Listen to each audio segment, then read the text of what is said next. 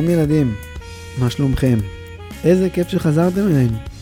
אני עקיבא צוקרמן, ואנחנו ממשיכים בסיפורי חנוכה. אתם בטח זוכרים את מה שסיפרנו בפעם הקודמת על יסון ומנלאוס, הכהנים הגדולים, ששילמו כסף לאנטיוכוס, וככה הוא נתן להם להפוך להיות כהנים גדולים, למרות שהם לא היו כל כך צדיקים.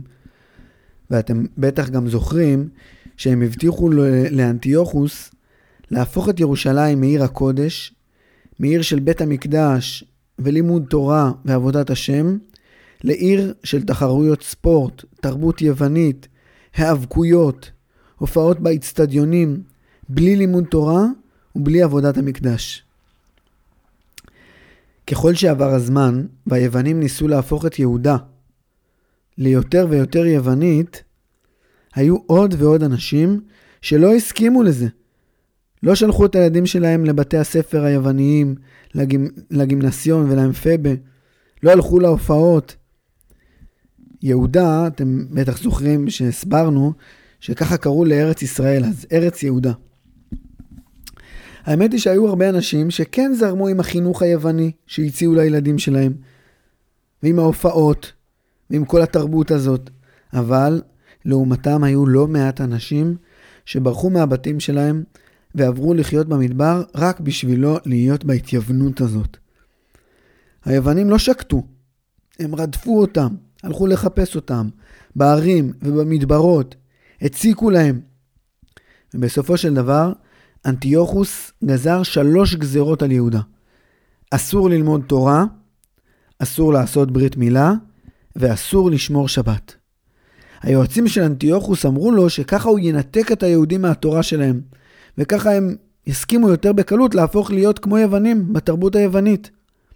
אבל הוא לא ידע שזה גרם, במקום ליותר אנשים להתייוון, ליותר אנשים להתעקש ולמסור את הנפש ולא להפוך לתרבות היוונית. ירושלים הייתה אבלה ועצובה. היוונים הציקו ליהודים שלא קיימו את הגזירות. שפטו אותם, הענישו אותם, ואפילו הרגו באכזריות הרבה מאוד יהודים. המצב ביהודה הלך ונהיה יותר ויותר קשה. אתם בטח יודעים שבתקופת בית המקדש, בתקופה שהכוהנים עבדו שם, הכוהנים היו מחולקים למשמרות. מה זה משמרות? כל פעם באה קבוצה אחרת של כהנים לעבוד בבית המקדש. כל קבוצה כזאת שהגיעה לשבוע של עבודה בבית המקדש נקראה משמר. המשמרות בעצם היו המשפחות של הכהנים. כל משפחה הייתה משמר. אבל כשאומרים משפחה, זה לא הכוונה לאבא וילדים, אלא משפחה גדולה, הסבא, הנכדים, הדודים, האחים של הסבא, כמו מין שבט כזה. בעיר מודיעין, עיר קטנה שהייתה על הדרך שמירושלים ליפו, הייתה משפחת כהנים שקראו להם משפחת יהויריב. בראש משפחת יהויריב עמד כהן זקן, הסבא של כולם, ולכהן הזה קראו, אתם בטח כבר מנחשים, קראו לו מתתיהו. למתתיהו היו חמישה בנים, יוחנן, שמעון, יהודה, אלעזר ויונתן. ולכל אחד מהילדים של מתתיהו היה כינוי מיוחד, מין שמות כאלה שקראו להם חוץ מהשם האמיתי. יוחנן הגדי, שמעון התסי, יהודה המכבי, אלעזר אברן, ויונתן אפפוס. מתתיהו והילדים שלו שגרו במודיעין שמעו על כל הגזרות הקשות של אנטיוכוס. הם שמעו על האכזריות והרוע של הפקידים והחיילים היווניים, והם היו עצובים יחד עם כל אנשי יהודה. יום אחד יוחנ... אה, מתתיהו ישב על הארץ, תפס את הראש שלו, ופשוט היה עם דמעות, אוי, אוי לי, אוי לי שאני רואה ככה את העם היקר שלי, מבוזה ונרמס. אוי. ישב ככה כמה דקות והרגיש שאין לו כוחות. אין לו כוחות אפילו לקום ולשתות כוס מים. הוא הרגיש שהמצב ביהודה גומר אותו. אבל פתאום הוא הרגיש שהוא מקבל איזשהו גל כזה של כוח. הוא הזדקף קודם כל, ואז הוא נעמד, הילדים שלו היו שם בחדר, והוא אמר להם, תקשיבו, אנחנו לא יכולים להמשיך לשבת ולבכות, אסור לנו לעשות את זה. אנחנו צריכים לעשות משהו. אם אנחנו רק נבכה, אפילו אם נמשיך לשמור מצוות, ולא נקשיב לגזורות של אנטיוכוס, אם אנחנו רק נבכה, זה לא יעזור כלום לאף אחד. היוונים ימשיכו להרוג אותנו, ובסוף לא יישאר אף אחד שישמור תורה ומצוות. כל האנשים שישמרו תורה ומצוות, יהרגו, היוונים יחסלו אותם, ויילחמו בהם. אנחנו חייבים להילחם ביוונים, להתארגן לזה, להתקיף אותם. וגם בשבת, לא כמו האנשים שלא נגעו בנשק שלהם ביום השבת, לא לתת להם להמשיך להרוג אותנו. שמעון שאל את אבא שלו, אבא, אתה השתגעת? היוונים, יש להם ממלכה אדירה. יש להם צבא, יש להם כלי נשק, יש להם חיילים מאומנים. החיילים שלהם כל הזמן עושים תרגילים, ומתאמנים, ומנצחים. יש להם ציוד שמתאים למלחמה. הם חיילים חזקים מאוד. איך נצליח להילחם בהם? נראה לי שזה שיגעון גמור. לא כדאי לעשות את זה. מתתיהו הסתכל עליו במבט חודר, ואמר לו, אין לנו ברירה. אנחנו חייבים לעשות את זה, ואנחנו חייבים להצליח לעשות את זה בצורה טובה. אנחנו נעשה כל מה שאנחנו יכולים. יום אחד הגיעו למודיעין הפקידים של המלך אנטיוכוס. הם הסתובבו ברחובות והתחילו לבדוק אם אנשים מקיימים את הגזרות של המלך, ואולי צריך להעניש מישהו.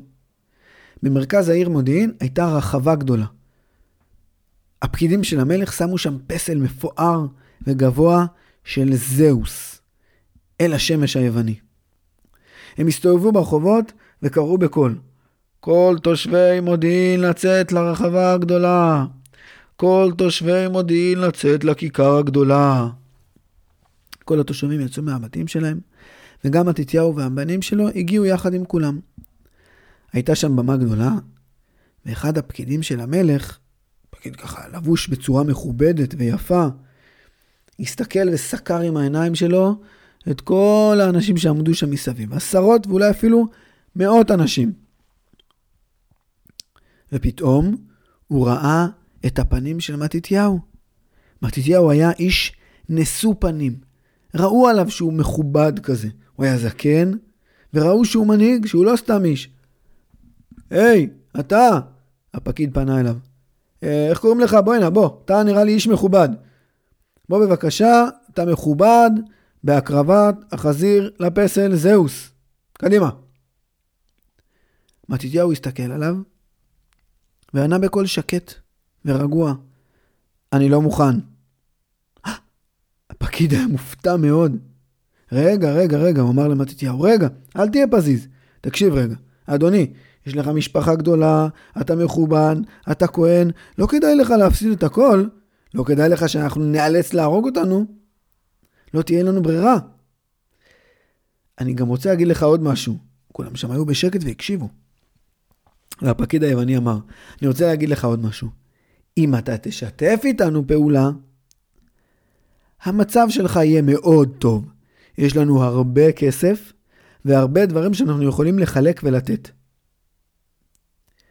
מתתיהו ענה לו שוב, בקול בוטח, שקט, לא מתרגז ולא מתלהם, אבל יציב מאוד.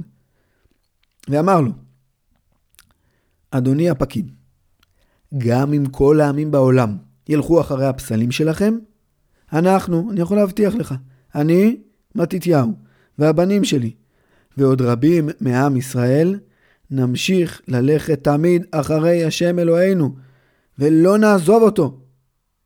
וואו, פקידים של המלך הרגישו כאילו משהו חם כזה עולה להם מהבטן ועד הגרון ועד לראש, ומפוצץ להם את הראש.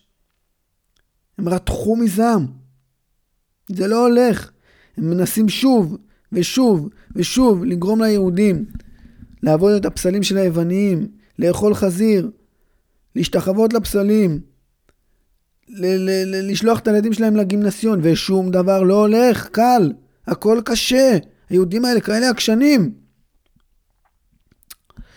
הפקיד היווני הסיר את העיניים שלו ממתתיהו, סקר שוב את הקהל, ואז הוא ראה מישהו שלבוש בבגדים כאלה יווניים, שראו שהוא מתייוון.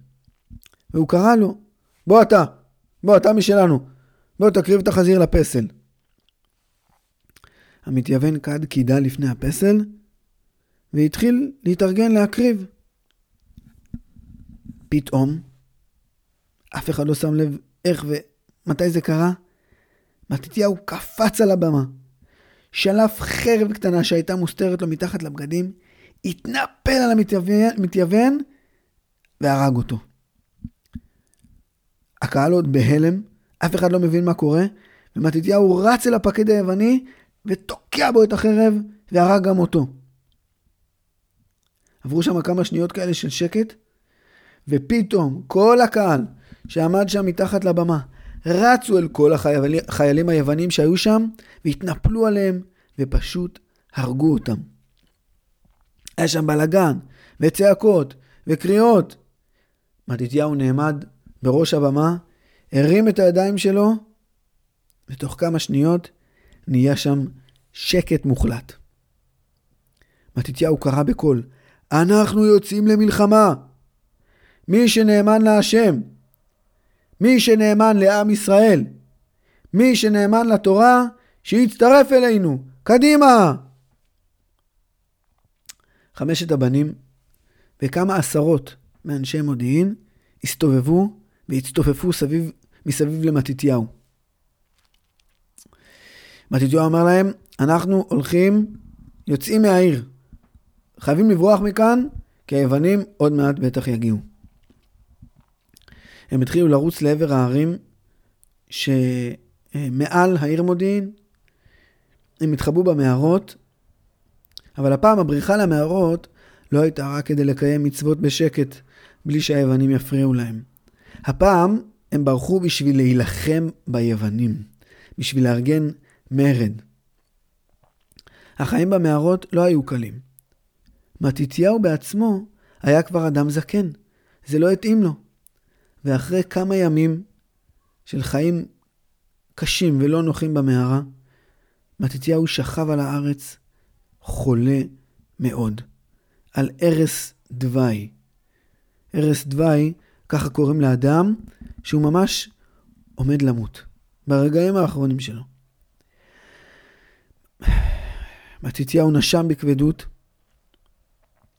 ואמר לבנים שלו ש... שיתאספו סביבו. בניי היקרים, תישארו נאמנים להשם. תלמדו מהדורות של עם ישראל. תמשיכו את המלחמה. השם יהיה איתכם. יהודה. יהודה המכבי. אתה מתאים ביותר להיות המפקד של הצבא של, הצבא של המרד. אתה תהיה שר הצבא. שמעון, אתה המתאים להיות המנהיג, היועץ והאב של כולם. ושאר האחים, תעזרו להם. תאספו לכם עוד תומכים. תאספו את כל העם שלנו. תנקמו את נקמת העם שלנו ביוונים. החזיקו במצוות התורה. תישארו נאמנים. הנשימות של מתתיהו נהיו כבדות יותר. העיניים שלו נעצמו בעייפות, ואחרי כמה דקות הוא נפטר לבית עולמו. יום אחד, אנטיוכוס המלך ישב לו בארמון ושתה כוס יין. אחד היועצים נכנס לחדר שלו, כד קידה, ושאל, אדוני המלך, אפשר למסור לך ידיעה שהגיע זה עתה מארץ יהודה? דבר דבריך, אמר לו אנטיוכוס. אדוני המלך, אמר לו השליח, אדוני המלך בוודאי יודע שיש הרבה יהודים שמפרים את גזרותיו, ושהחיילים שלנו מחפשים אותם, ומענישים אותם, והורגים אותם. כן, כן, אני יודע, נו. אז עכשיו, אדוני המלך, פרץ מרד. אנטיוכוס שמע את זה וקפץ. מרד? היהודים מרדו בי? היהודים? הם, הם כאלה קטנים וחלשים, איך הם מעזים? היועץ ענה לו, אדוני המלך, אל דאגה, מדובר על קבוצה מאוד קטנה ושולית, אין להם נשק והם לא מאומנים, אנחנו נסיים את זה תוך כמה ימים. הבנתי. טוב, תזכיר לי, אתה... רגע, שנייה, מי, מי, איך קוראים לה... נו, המפקד של הכוח הצבאי שיש לנו בערי השומרון. אפולוניוס, נכון? מצוין. תפקדו עליו ותצוו אותו לחסל את המרד כמה שיותר מהר. למצוא את המורדים ולהרוג את כולם. שהמרד הזה לא יתפשט. לא חסרות לי בעיות עכשיו. אפולוניוס, שישב בערי השומרון, קרוב מאוד למודיעין, קיבל את הפקודה. הוא קרא לכל המפקדים שהיו תחתיו, מפקדי היחידות הצבאיות, ואמר להם, תארגנו את החיילים שלכם, אנחנו יוצאים ליום קרב קצר. תצחצחו את החרבות, תעשו כמה אימונים קצרים, כמה תרגילים. יש לנו חבורה של מורדים בערי מודיעין, אנחנו רוצים לחסל אותם. המפקדים ארגנו את כל החיילים שלהם תוך כמה שעות, ונעמדו בטור ארוך של חיילים מחומשים ומאומנים, מוכנים לצאת לקרב. אפולוניוס עצמו התייצב זקוף בראש הטור עם הסוס שלו, ופקד על החייל שעמד ראשון בטור, קדימה להתקדם. אתם בטח זוכרים, לפני כמה דקות סיפרנו, איך מתתיהו, רגע לפני שהוא נפטר, אמר ליהודה שהוא צריך להיות המפקד של המרד. ויהודה באמת היה מאוד מאוד מתאים להיות שר הצבא. הוא ישב במערה, בערים שליד ירושלים, בין ירושלים למודיעין, וכל פעם הגיעו אליו עוד ועוד אנשים. חלק מהאנשים שהגיעו ליהודה המכבי היו אנשים שכבר ברחו מהבתים שלהם לפני תקופה ארוכה, והתחבאו שבועות וחודשים בערים ובמערות, בגלל שהם לא רצו לקיים את גזרות המלך. מיד כשהם שמעו שפרץ מרד, הם רצו להצטרף אליו. הם מצאו את יהודה והצטרפו למורדים. אבל ליהודה המכבי ולמשפחת החשמונאים שישבה בערים, הגיעו גם אנשים שעד עכשיו היו כאילו מתייוונים. הם שיתפו פעולה עם הגזרות של המלך, לא בגלל שהם רצו, הם הרגישו שאין להם ברירה. הם לא היו מסוגלים לברוח או להילחם, והם לא רצו למות. עכשיו, כשהם שמעו שפרץ המרד, הם הצטרפו ליהודה. יהודה, שהיה מפקד צבאי מוכשר וטוב, לא רצה שכל הלוחמים וכל המורדים יהיו באותו מקום, באותה מערה. הוא פיזר את כולם בין הערים, והוא שלח צופים לראשי הגבעות שישקיפו כל הזמן לכל הכיוונים ויראו אם יש צבא שמתקרב.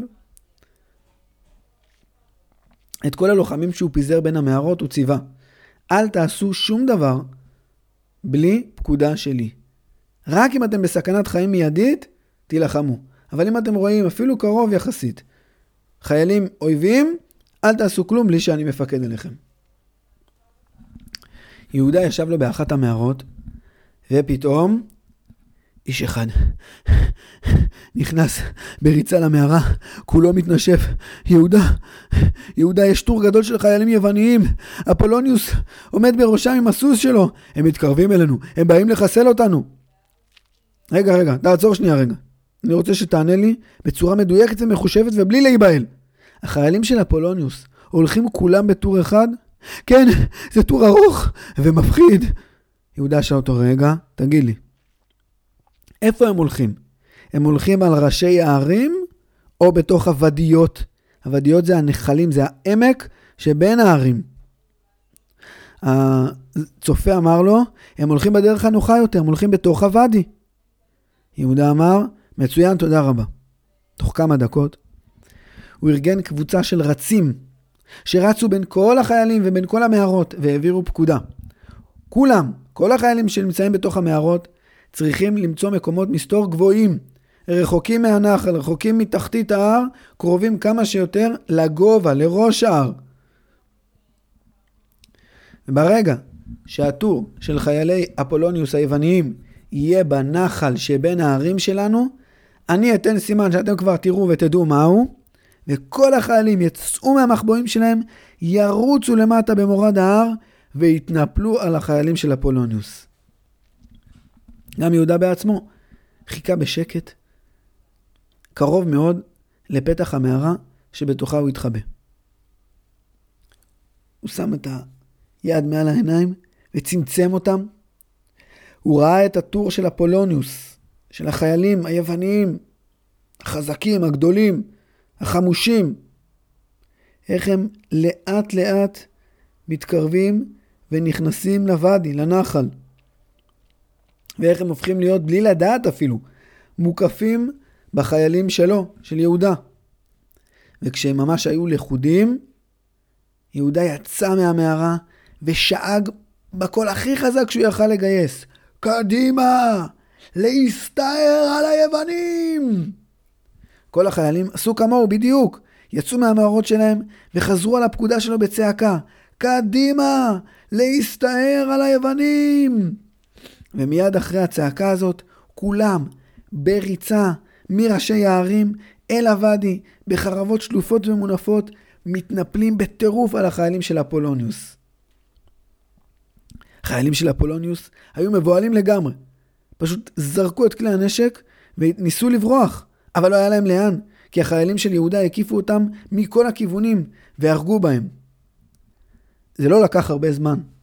תוך כמה דקות הקרב הזה הוכרע לחלוטין. יהודה הצליח בעצמו להרוג את המפקד, את אפולוניוס, והוא לקח לו את החרב שלו.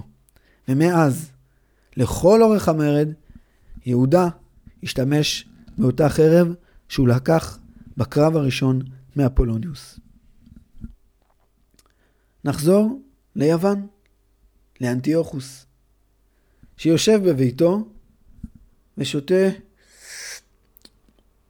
בלגימות עדינות ומתונות את היין שלו המפנק. מדי פעם נכנסים אליו יועצים עם כל מיני עניינים. אנטיוכוס עונה לכל יועץ בצורה מסודרת ובנחת מה בדיוק הוא צריך לעשות. מנהל את הממלכה שלו. כאן צריך יותר מיסים, כאן צריך לבנות משהו, כאן צריך למנות פקיד חדש. ופתאום נכנס יועץ, כד קידה לפני המלך ואומר, אדוני המלך, יש לי בשורה לא כל כך טובה. מיהודה. לא טובה? מה קרה? מה, אפולוניוס ניצח את המורדים אבל עם אבדות? נהרגו לו חיילים? אה, בסדר, לא נורא, אני מוכן, זה בסדר. לא, אדוני המלך, זה משהו יותר גרוע. יותר גרוע? מה יכול להיות יותר גרוע? אפולוניוס הובס ומת. וגם הרבה מהחיילים שלו מתו.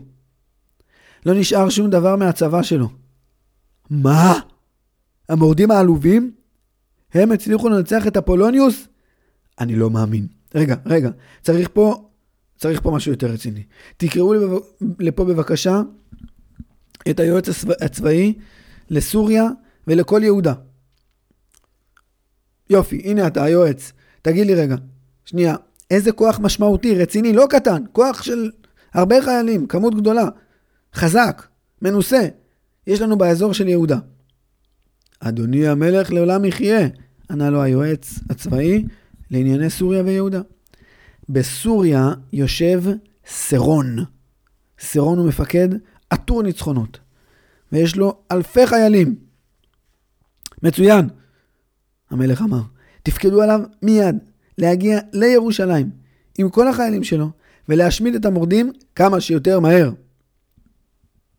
סרון עשה עם כל החיילים שלו, אלפי חיילים, את כל הדרך הארוכה, מסוריה ועד יפו. והוא התכונן לעלות מיפו להרי ירושלים. היו לו אלפי חיילים, ציוד ונשק, והוא עשה את הדרך במעלה ההרים. החיילים שלו היו מתורגלים בהליכות כאלה, היו חזקים מאוד. וליהודה, אתם בטח זוכרים, היו את הצופים שלו. והצופים של יהודה הגיעו אליו אחד אחרי השני, מכל מיני נקודות תצפית, עם אותה בשורה. צבא שהוא הפעם גדול יותר ורציני, חיל כבד, אלפי חיילים מתקרבים אלינו. יהודה ישב במקום שנקרא מעלה בית חורון. וחשב מה לעשות.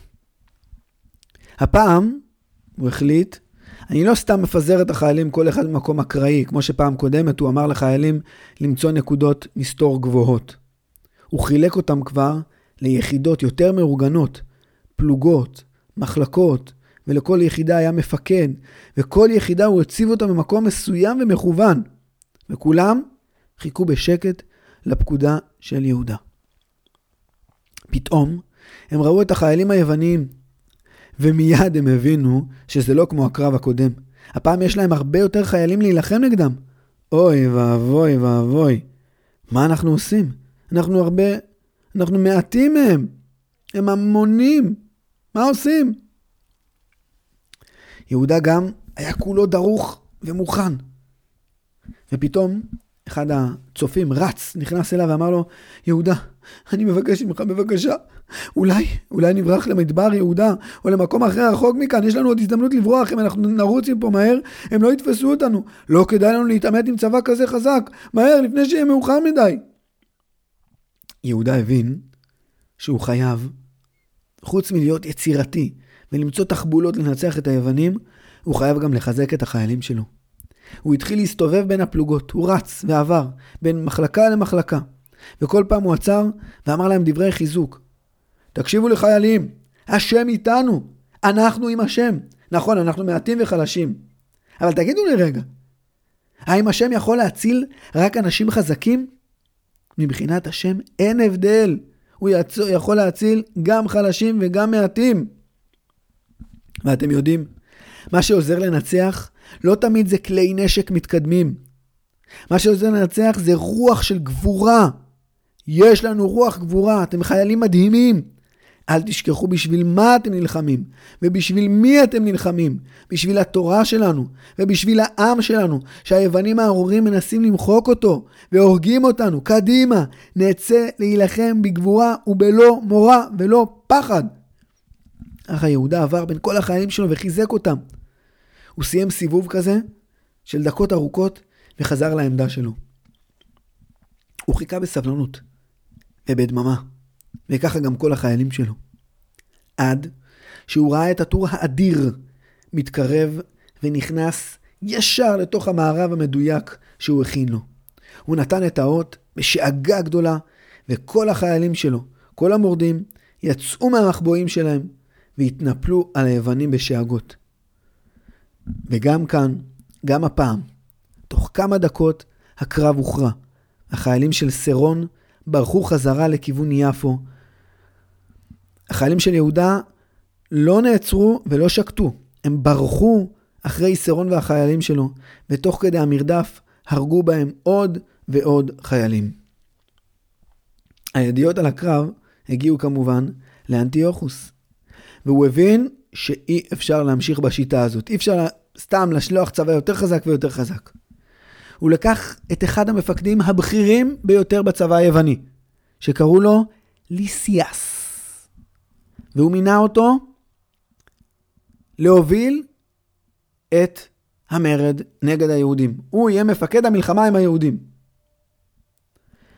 לאנטיוכוס הייתה אימפריה גדולה. היו לו כל מיני קרבות בכל מיני מקומות. חלק מהמלחמות היו עם מורדים קטנים וחלשים, כמו היהודים. אבל לאנטיוכוס היו לפעמים בעיות גם עם צבאות יותר גדולים ורציניים. בדרך כלל, את יחידות הצבא הקטנה, הקטנות שלו, הוא שלח להילחם עם מורדים קטנים. ואת היחידות הגדולות יותר של הצבא היווני, שמנו עשרות אלפי חיילים, הוא שלח להילחם עם צבאות גדולים יותר. הוא לא יכל לשלוח הרבה חיילים וחיילים חזקים להילחם עם מורדים קטנים. זה יצר לו בעיות. אחר כך לא היו לו חיילים במקומות שהוא היה צריך אותם. אבל הפעם הוא הבין שאין לו ברירה. הוא נתן לליסיאס, מפקד המרד, מפקד נגד המרד היהודי, נגד המרד היהודי, רשות לגייס למערכה חצי מכל הצבא היווני למלחמה הזאת. ועם הכוח העצום והאדיר הזה, פשוט למחוק את המורדים מיהודה. ליסיאס בחר שלושה גנרלים, מפקדים בכירים, מנוסים, חזקים, אמיצים ויצירתיים, שעשו כבר הרבה קרבות והרבה ניצחונות בכל מיני מקומות בעולם ובאימפריה היוונית. לשלושת המפקדים האלה קראו תלמי, ניקנור וגורגיאס. שלושה מפקדים יווניים מאוד טובים. ליסיאס, עם שלושת המפקדים שלו, עם תלמי, ניקנור וגורגיאס, יצאו לכיוון יהודה עם 40 אלף חיילים ו-7,000 פרשים רוכבי סוסים.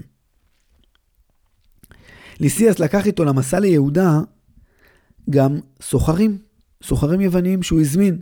הוא אמר להם, כדאי לכם לבוא. יהיה בטח הרבה מאוד שלל, גם של סחורות, גם של עבדים. אנחנו נהפוך את כל היהודים לעבדים. כדאי לכם להצטרף אלינו. והם באו איתו. המחנה הזה הגיע לחופי יפו, וחנה במקום שנקרא עמק איילון, ליד עיר שנקראה עמאוס. תוך כמה שעות הצופים של יהודה קלטו את הכוח הצבאי האדיר שהגיע. הם הגיעו ליהודה, ישבו איתו בנחת לישיבה רצינית ואמרו לו, תקשיב, יהודה, הפעם זה רציני. זה לא חטיבה ולא גדוד, זה צבא שלם. עשרות אלפי חיילים. יהודה קיבל את הבשורה, כימת את המצח, שפשף אותו קצת עם היד, חשב וחשב. הוא הבין שאם הם לא יתקפו את הכוח היווני הזה כמה שיותר מהר, תהיה להם בעיה. היוונים עצמם, יש להם יתרון מאוד גדול. יש להם הרבה מאוד חיילים. אבל להרבה מאוד חיילים לוקח הרבה זמן לזוז ממקום למקום. יש לנו זמן להתארגן. רגע, נחשוב רגע. לא נעשה את זה בבת אחת. יהודה אסף את כל החיילים שלו, והם עלו לירושלים. הם הלכו למצפה שסמוכה לירושלים. העיר שהייתה של שמואל הנביא. ובמצפה הם צמו. במשך יום שלם הם התפללו והתחננו לקדוש ברוך הוא שיהיה איתם, שישמור עליהם, שיעזור להם להילחם עם הצבא היווני האדיר. בסוף יום שלם כזה של תפילות, החיילים מותשים, מותשים מבכי ומתחינות אדירות לקדוש ברוך הוא. יהודה כינס את כל החיילים שלו, ונעמד בפניהם לדבר. נהיה שקט. ויהודה אמר, חיילים יקרים, המערכה שאנחנו עומדים לקראתה היא הקשה מכל מה שידענו עד עכשיו. אני מבקש מכל החיילים שהתחילו לבנות בית, ואפילו סיימו, ולא הספיקו לעבור לגור אליו, כל מי שבנה בית ולא חנכו, יכול ללכת ולשוב הביתה. כל מי שנטע כרם ולא הספיק לחלל את הענבים שלו, ליהנות מהפירות שלו, שיחזור הביתה. כל מי שהתארס ולא הספיק עדיין להתחתן ולחיות עם אשתו והמשפחה שלו, שיחזור הביתה. כל מי שמפחד, כל מי שלא מעז להצטרף אלינו במלחמה החשובה שלנו עם היוונים, שלא יהיה פה, שלא יחליש אותנו. אנחנו הולכים להילחם באומץ, זה יהיה קרב קשה, אבל אסור לנו לשכוח בשביל מה אנחנו נלחמים ובשביל מי אנחנו נלחמים. אני מעדיף למות בקרב ואפילו להפסיד מאשר לחיות ולקיים את הגזרות של אנטיוכוס. עברו כמה שניות, יהודה נתן את ההזדמנות לכל החיילים שלא רוצים להצטרף ללכת הביתה, ואמר, אנחנו יוצאים עכשיו לדרך. יהודה התחיל ללכת עם כל החיילים, ופתאום הגיע אליו רץ מאחד מנקודות המצפה, המצפה, ואמר לו, יהודה. חלק מהצבא היווני התחיל ללכת לכיוון שלנו. זה לא כולם. רק חלק מסוים, בסביבות 5,000 חיילים ו-1,000 פרשים. יהודה עמד בראש טור של 3,000 חיילים מורדים. השמש כבר נטטה לשקוע. הלילה עמד לרדת. החיילים היו עייפים מיום שלם של צום ותפילות, ויהודה התלבט וחשב מה לעשות, להמשיך את הדרך עכשיו, למצוא מקום מסתור, איך להתמודד עם הבעיה הזאת. יש לי שאלה אליכם. נראה לכם שאתם יודעים מה הוא החליט לעשות? נראה לכם שאתם יודעים איך הסתיים הקרב הזה? האם יהודה הצליח להתגבר על ליסיאס, הגנרלים ועשרות אלפי החיילים היווניים? מה הוא עשה? איך הוא עשה את זה? אנחנו נספר על זה בעזרת השם בפעם הבאה של סיפורי חנוכה. תודה רבה שהאזנתם לנו. להתראות.